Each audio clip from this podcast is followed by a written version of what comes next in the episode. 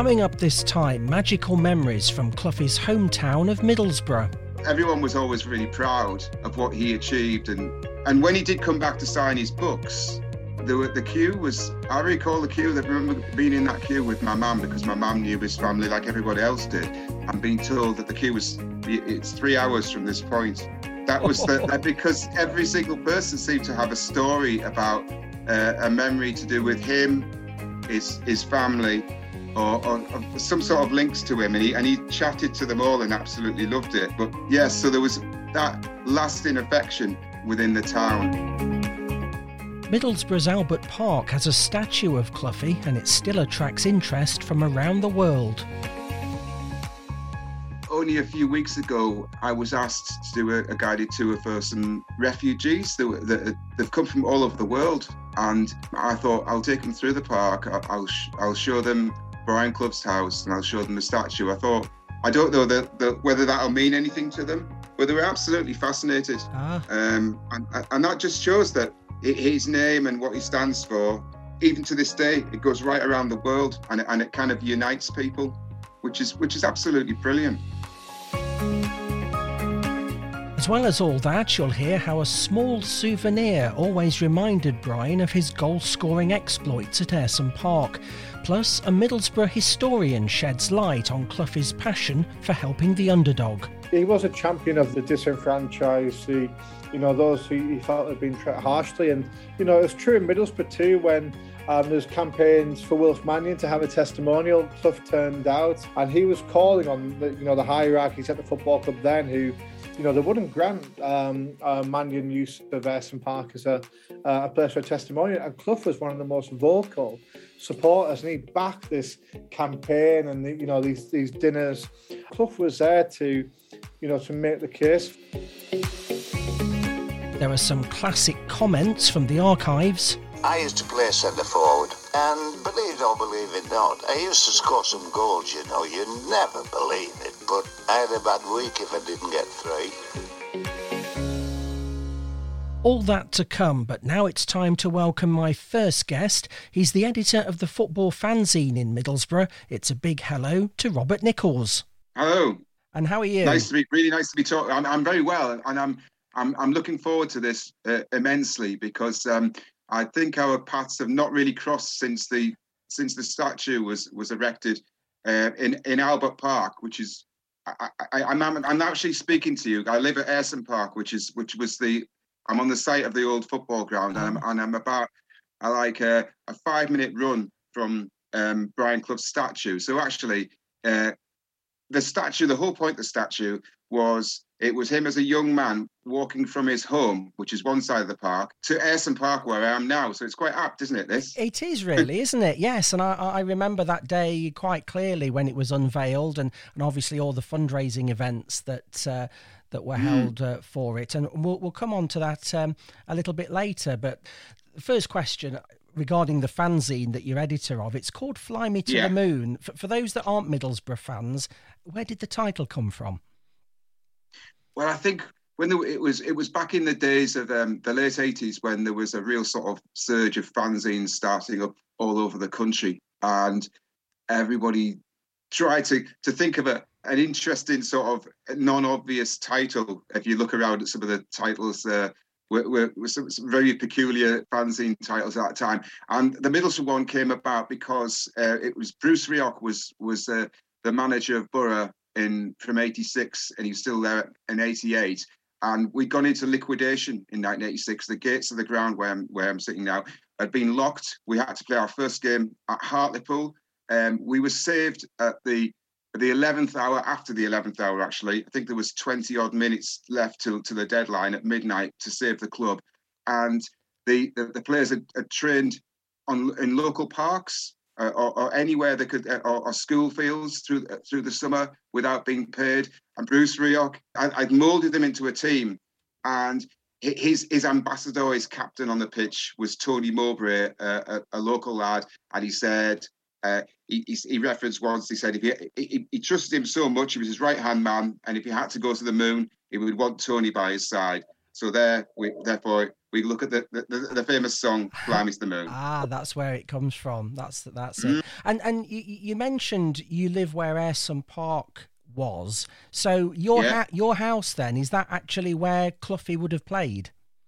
Yeah, um, I'm just slightly. I'm a few yards off the pitch. Yeah. Um, if anyone ever wants to come up here, I can I can give you a guided tour because we have a few sculptures that mark parts of the pitch. So um, just beyond my garden fence where I'm looking towards now is is is a, is like a, a, bronze football in someone's garden, and that's the penalty spot. Ah. So so so Brian Clough might have done his business, at, at, at, so to speak, but might have scored a few goals from from from around that penalty spot at, at this end of the pitch. Oh, that's so, inc- yeah. that's incredible to, to think. Well, Cloughie always spoke fondly of Middlesbrough, and the club and the area really played a huge part in his life, didn't it?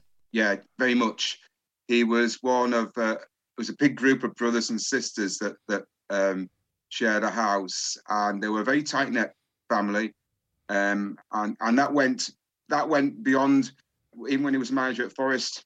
His brothers and sisters used to come down and watch matches and things like that and and it also meant that everybody in the town knew him because it was such a big group of, and and so he would play football with his with his brothers uh, there's a photograph of him playing in a village team which is village great Broughton oh, which yes. on the edge of the north yeah? yeah and there's a there's a load of them half, half the team is is either his his brothers or his future That's brother-in-law right. his family yes yes, yes. yeah and and I think he was at his school um, am I right in saying that he might have been a prefect or something like that? So he was he was well known in that school to to everyone who went to, to that school as well. And um, yeah, he was so he was he was very well known throughout the whole community. And I know that there's a really interesting thing that just along from his house, a few yards along from there, near the park, were football pitches where his his brothers would play and he would play as a young man but one of the one of the star players that played on those football pitches was probably Don Revie. Oh. So it, it, almost certainly would have watched Don Revie. Yes. And of course, their paths uh, crossed many times after big, that. Because Don, Don also a Middlesbrough man. Yes, of course. Yeah, and, and, and big rivals really in in the end. Yeah, that's right. Um, that's but, right. Um, all these years later, Clough is still very fondly thought of in Middlesbrough, even after he joined arch rivals Sunderland. Why do you think he's he's still remembered with that affection? Well, first of all, when I think if you think back to when you were a little kid, your heroes are centre forwards, aren't they, and goal scorers. Yeah. So for everyone of my my sort of, I'm in my fifties, late fifties. Everyone of my sort of era, every we were always John Hickton on the playground. He he, he was he was our centre forward, and anybody as a kid in the fifties, but Brian Clough was had to be the hero. Um, he just scored so many goals. I did a book recently, Marcus, last year about about people's first mm. games called My, My Borough Debut. Yeah, and I, I, interviewed loads of people, and and some of the people coming in the fifties. One guy said uh, exactly what was talking about. Everyone was talking about Brian Clough. He was going to watch Brian Clough, and Brian Clough didn't score. Borough won, but Brian Clough didn't score. What was that? What was going on? It just it, and, and but he actually went on to score 42 goals that season. So he, he got like the one. oh. but, I, I, but another guy, and is this is is this the best first match ever? And in some ways the worst. He his first game, he saw Borough beat Brighton nine 0 and Brian Clough scored five. Oh yes. Is, yeah. is, is, it a case? Is it a case of you, you you've like I don't know what his what his what his dad would have said to you know. It's not like this every week, son. that that would have been quite a match to uh, to have seen for those five goals. But that, but that, so that's that's why he was so. The, the guy was was was scoring a goal a game, the season after season. He was just a, a, a legend from that point of view. And the way that the football teams were set up in, in those days were that, that you had a forward line, and their task was to feed Brian Clough, and so he was the he was the focal point of the whole team. So for the fans that were aware of that as well. He was the man that they were going to watch. He was going to score all those goals, and it was all for that lad who who, who missed out on his first game. It was that that shows the disappointment because that's what you went to see. You went to see Brian Clough scoring. It must have been wonderful going to a match, virtually expecting him to to score. It's what, what every football yeah. what every football fan hopes for, and well, hardly ever gets. Yeah. But uh, yeah, I can just imagine the excitement in those days. And I, it was just unfortunate, I guess, that Middlesbrough didn't get promoted while he was playing because they were letting too many goals in. Yeah, and that was obviously that led to uh, friction between him and, and, and his and his teammates. In fact, he was he was very precocious, wasn't he? Obviously, and he was for, from a young age. He knew what he wanted. He knew what he expect. He expected very high standards from all those around him, And he was given the captaincy when he was a young man. And a lot of the older players were were. Um, it certainly rubbed them up the, the wrong way, and uh, yes. he was very unhappy about the amount of goals that were being shipped. You can imagine if he scored three goals at one end and we let four in at the other end, he's he's, he's not going to be really chuffed about it. And yes, eventually he goes to Sunderland, and you're quite right. Some of the fans to put this in context, Sunderland have been our big rivals, and and some fans actually went from Middlesbrough to follow him to watch Sunderland ah, to watch him play. Wow! So that that's wow. that's like uh, yeah, it's an unthinkable thing to do. It was unthinkable for him to go to Sunderland one, and unthinkable for fans to, to actually make that that that journey. It was you know it, it, it must have felt like they're going over to the dark side. yeah, it's a bit like in his managerial career, having been at Derby and then you know, some, yeah. but some years later, uh, going to Forest. But That's uh, but he still has the affection of both clubs, and I, I think he still mm. has affection of, uh, from Sunderland fans as well, as well as Middlesbrough oh, yeah. fans, of course. Um, do you think, looking back, Middlesbrough fans would have liked him to have been their manager? Yeah, I think so. I mentioned Don Revie as well, another name that got mm. away in, in, in, many many respects. Yeah. Um, and yes, absolutely, it's it's. If you look back though, we had we had Jack Charlton through the through, through the seventies, and, and Jack Charlton was phenomenally successful, but, mm. but he only would only stay anywhere for three years.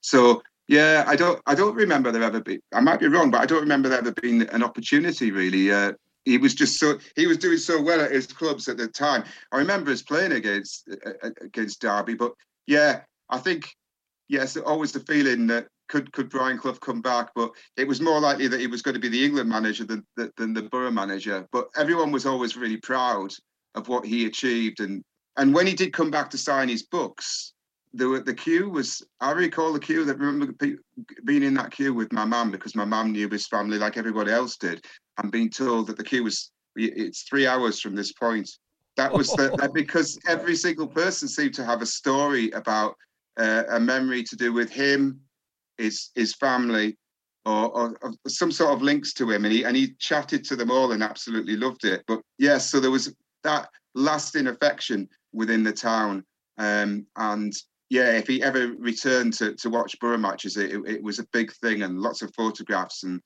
because he did actually on our final game at Ayresome Park, we invited back lots and lots of people, but he couldn't come. I think it was probably Forest were playing, um, so he came the, the, the match before, and there's lots of photographs you can still find online of him with a, with a borough, borough scarf, holding the borough scarf up, and yeah, it was obviously too late then for him to have ever be to be a manager, but uh, it it was very it was quite emotional for him, but emotional for us as well that he would, you know, he was there right at the end of Ayresome Park, um, the, the, the ground where he scored so many goals.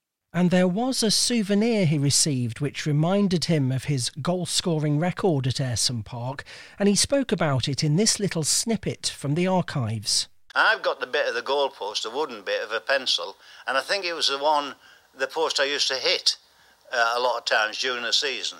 I missed it about 40 odd times because he used to get 40 a season playing for Middlesbrough. Yes, indeed. He scored 40 in his first full season and in the next three seasons scored 42, 43 and 40. And in the league, he scored 197 goals in 213 appearances for his hometown club.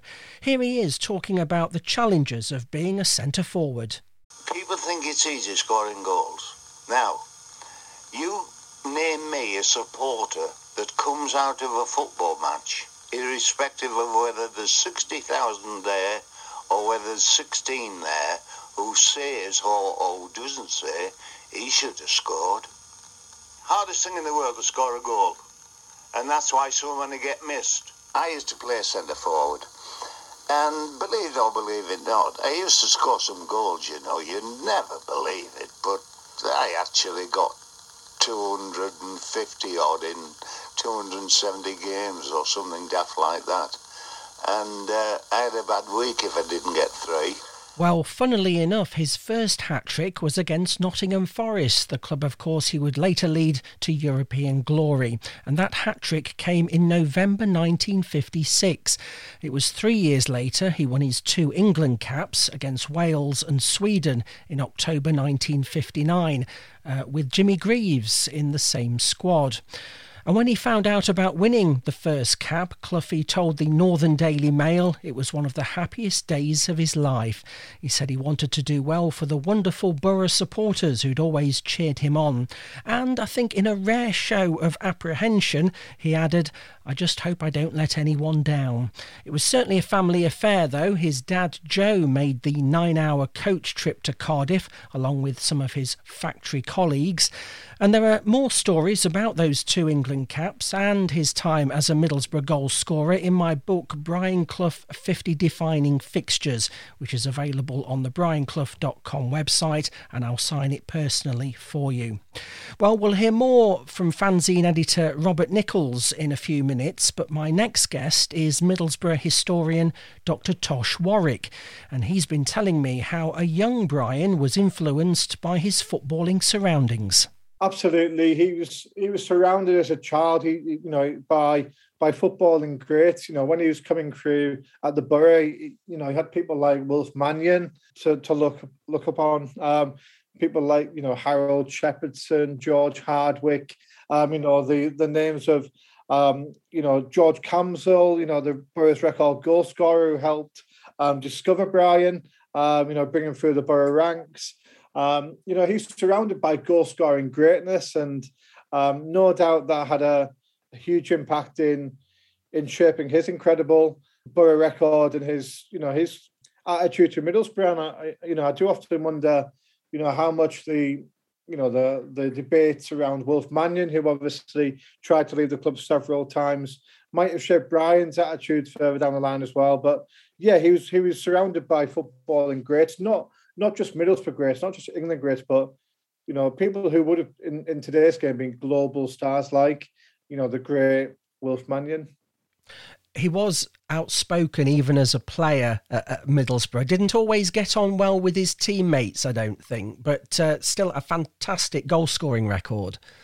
Well, yeah, I mean, I mean, Brian um, Clough from his very first season, um, he, he, put a transfer request in, which was uh, refused by the the manager. Bob Dennison, he talked about how, you know, there's no way we were going to let Brian leave. Talked about oozing confidence to shoot from every angle. Yeah. Um, but yeah, he, he seemed to divide um, his his teammates um, a great deal, and I always I always you know have the impression that the fans are very much on Brian's side on this one. They were, you know, they they perhaps, they perhaps were quite critical of how frugal the board were, um, just as Wilf Mannion was, you know, in the um, the decade before. Um, you know, um, Clough really broke through, and yeah, I suppose yeah, he's, he's, a divisive figure. You know, infamously, the a lot of the Borough squad signed a letter um, in in 1959, I think it was.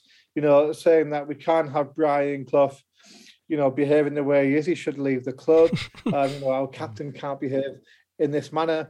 But having spoken to some of um, um, Clough's former teammates, Alan Peacock, um, you know, the England um, international 1962 um, World yes. Cup, went on, went on to greatness at, um, at Leeds United as well. And Alan followed a similar kind of career trajectory. He moved on to progress, so, you know, just as as um, as Clough looked to when he moved to um, our our arch enemy Sunderland.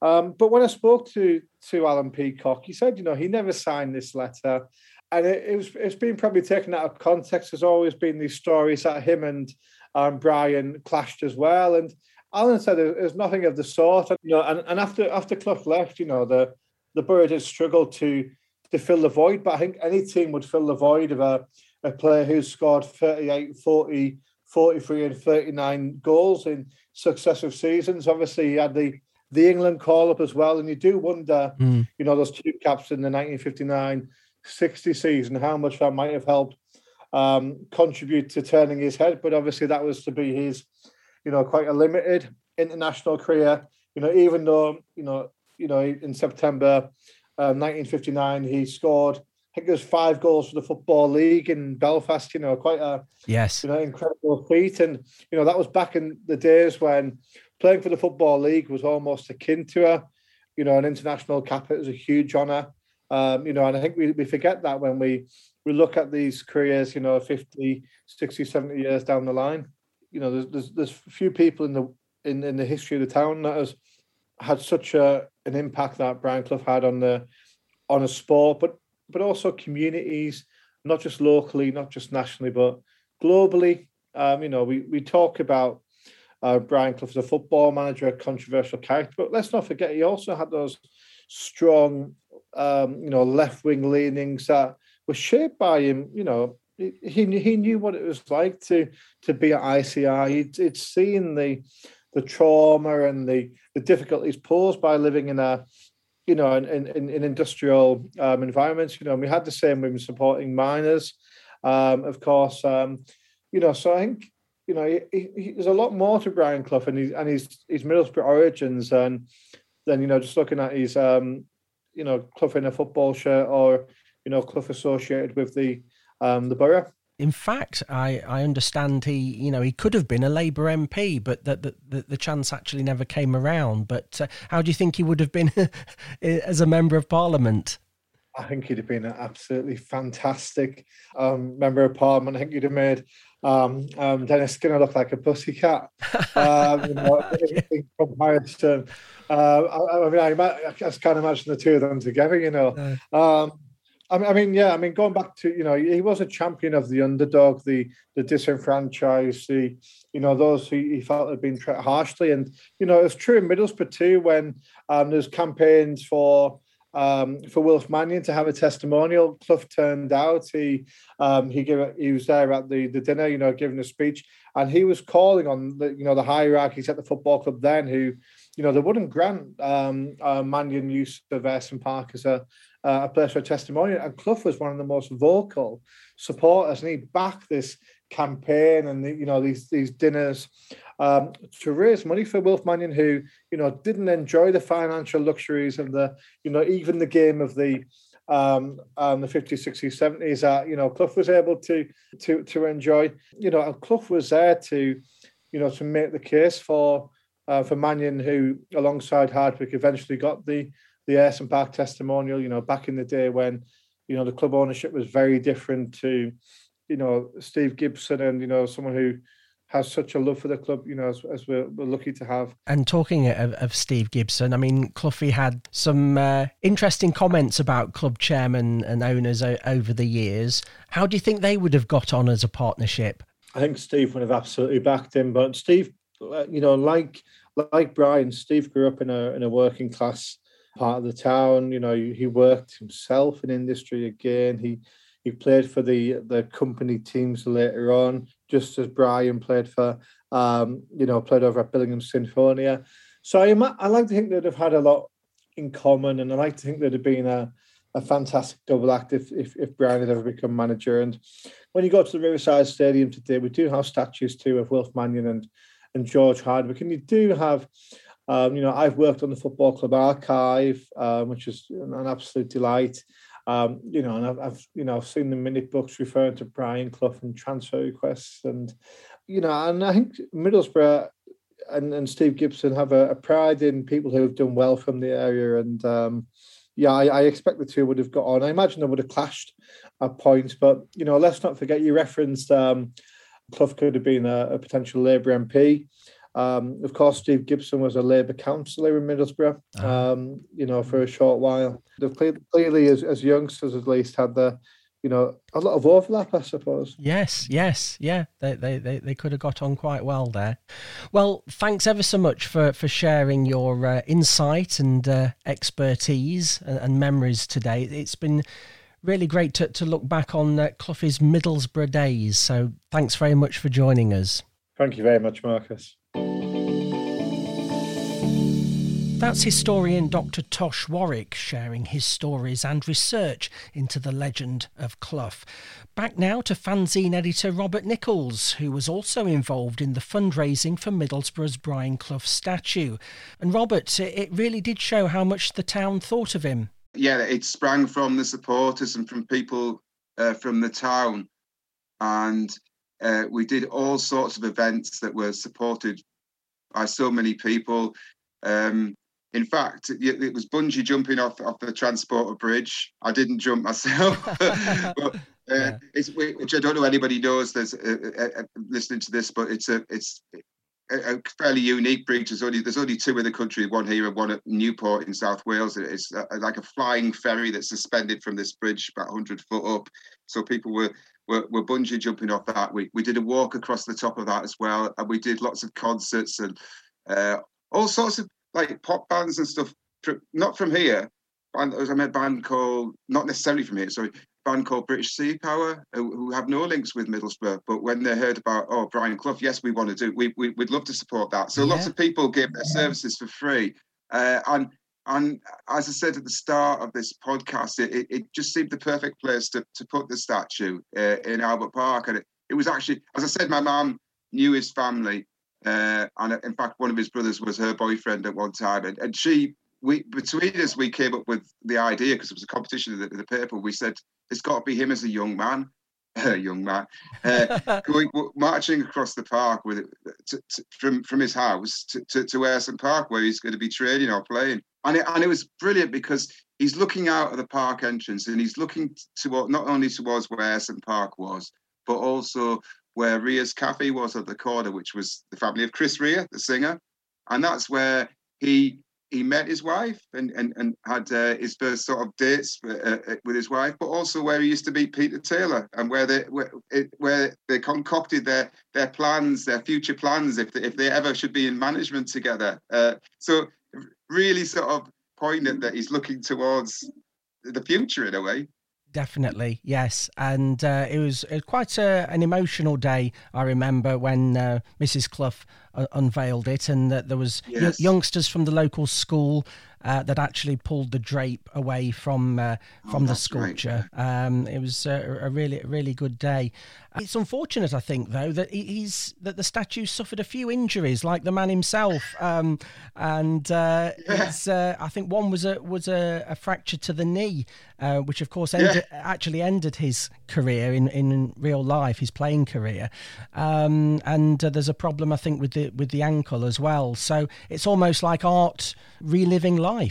Yeah, yeah. It was the same knee as well, wasn't it? It was it yeah. was very very odd. I remembered because when we were fundraising, I was part of the fundraising team, and we had some of the family on the team, and that was great because they were really strict with with the the uh, the lady doing the sculpture. They were really strict about getting everything accurate. Yeah. Um, I remember them saying, "No, no, you haven't got the muscles right in the legs." He had much, it, it, and and it, if you go and look at that statue, his socks have rolled down, and and and and and uh, the calf muscles.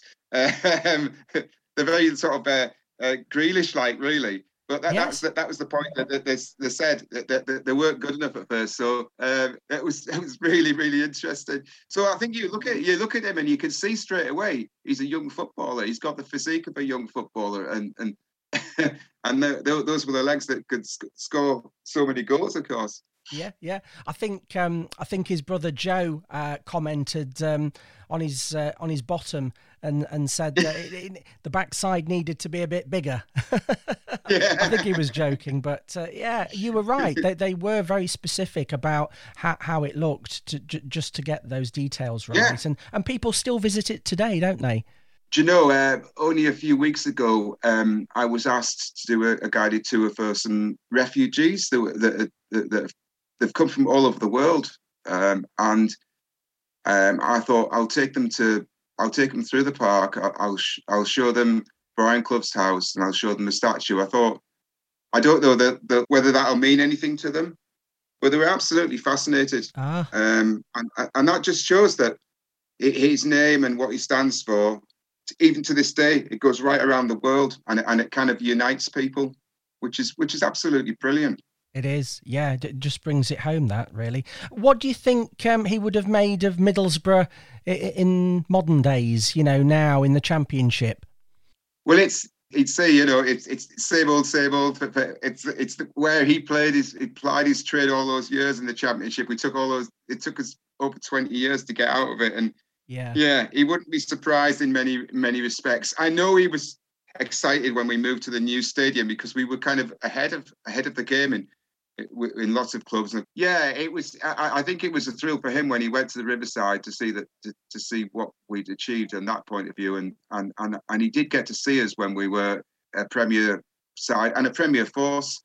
Um, so I suppose he'd be disappointed that we were, but not surprised in many respects that we find ourselves in the Championship. But I'm not sure what he would have made of football as it is now because it's in his era, of course, he was able to win the title with two provincial clubs, and that is that is so difficult. He'd have loved it, I'm sure, Leicester winning, but that that that now, you know, we've just gone through COVID, and things seem to have become even worse from the point of view that you've got Europe wide, you've only got two or three clubs that have come come out of it that have just got so much more money, and I think you've got a real problem now in that you could be faced with a situation where the, the same three go more or less the same three go up and down between the Premier League and the Championship each season. Yeah. And Brian wouldn't like that at all because uh, and he certainly would not have, have liked the the Super League breakaway, but he would not like to see the fact that um,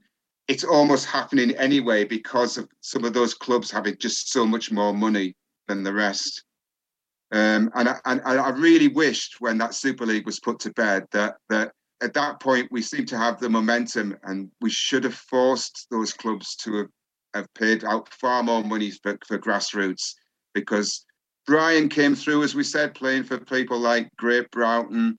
He played for um, he played in Billingham, I think Billingham Synthonia, which were almost like um, a, a works team.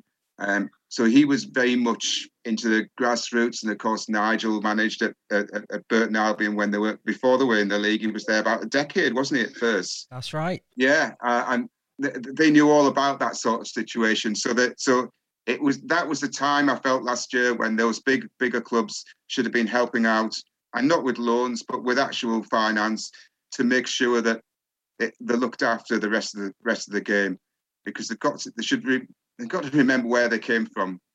Manchester City almost didn't make that playoff final when they were in the third flight at that, that time. They they, they won in they beat beat Gillingham, didn't they, in in in, um, in extra time?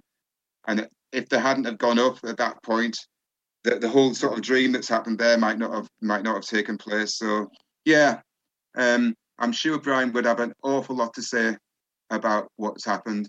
It would be fascinating to know um, there's so much that, that that that he would have chewed over, and he would have let us know exactly what his opinions were. Yeah, it w- would uh, would have been fascinating to to hear, I'm sure, and uh, it's been fascinating listening to you as well, uh, and looking back at those Cloughie memories uh, uh, from his hometown. Uh, keep up the good work with the fanzine, and look after the statue for us. And Robert Nichols, thanks ever so much for joining us today. It's been an absolute pleasure. Thank you. Thanks so much for giving me the opportunity to speak to everybody and share um, our love for, for Brian and his memory. And some wonderful memories there were too, thanks to my guests, Robert Nichols and Dr. Tosh Warwick. And it got me thinking back to that day in 2007 when Middlesbrough's statue was unveiled. And there was, in fact, an exhibition just nearby with uh, various bits of memorabilia, including an original green jumper, and that was displayed very carefully in a glass cabinet. And if you have any memories you'd like to share, then please get in touch via the brianclough.com website or email me. It's youngman at brianclough.com. And you can also see some of Clough's Middlesbrough history on the website.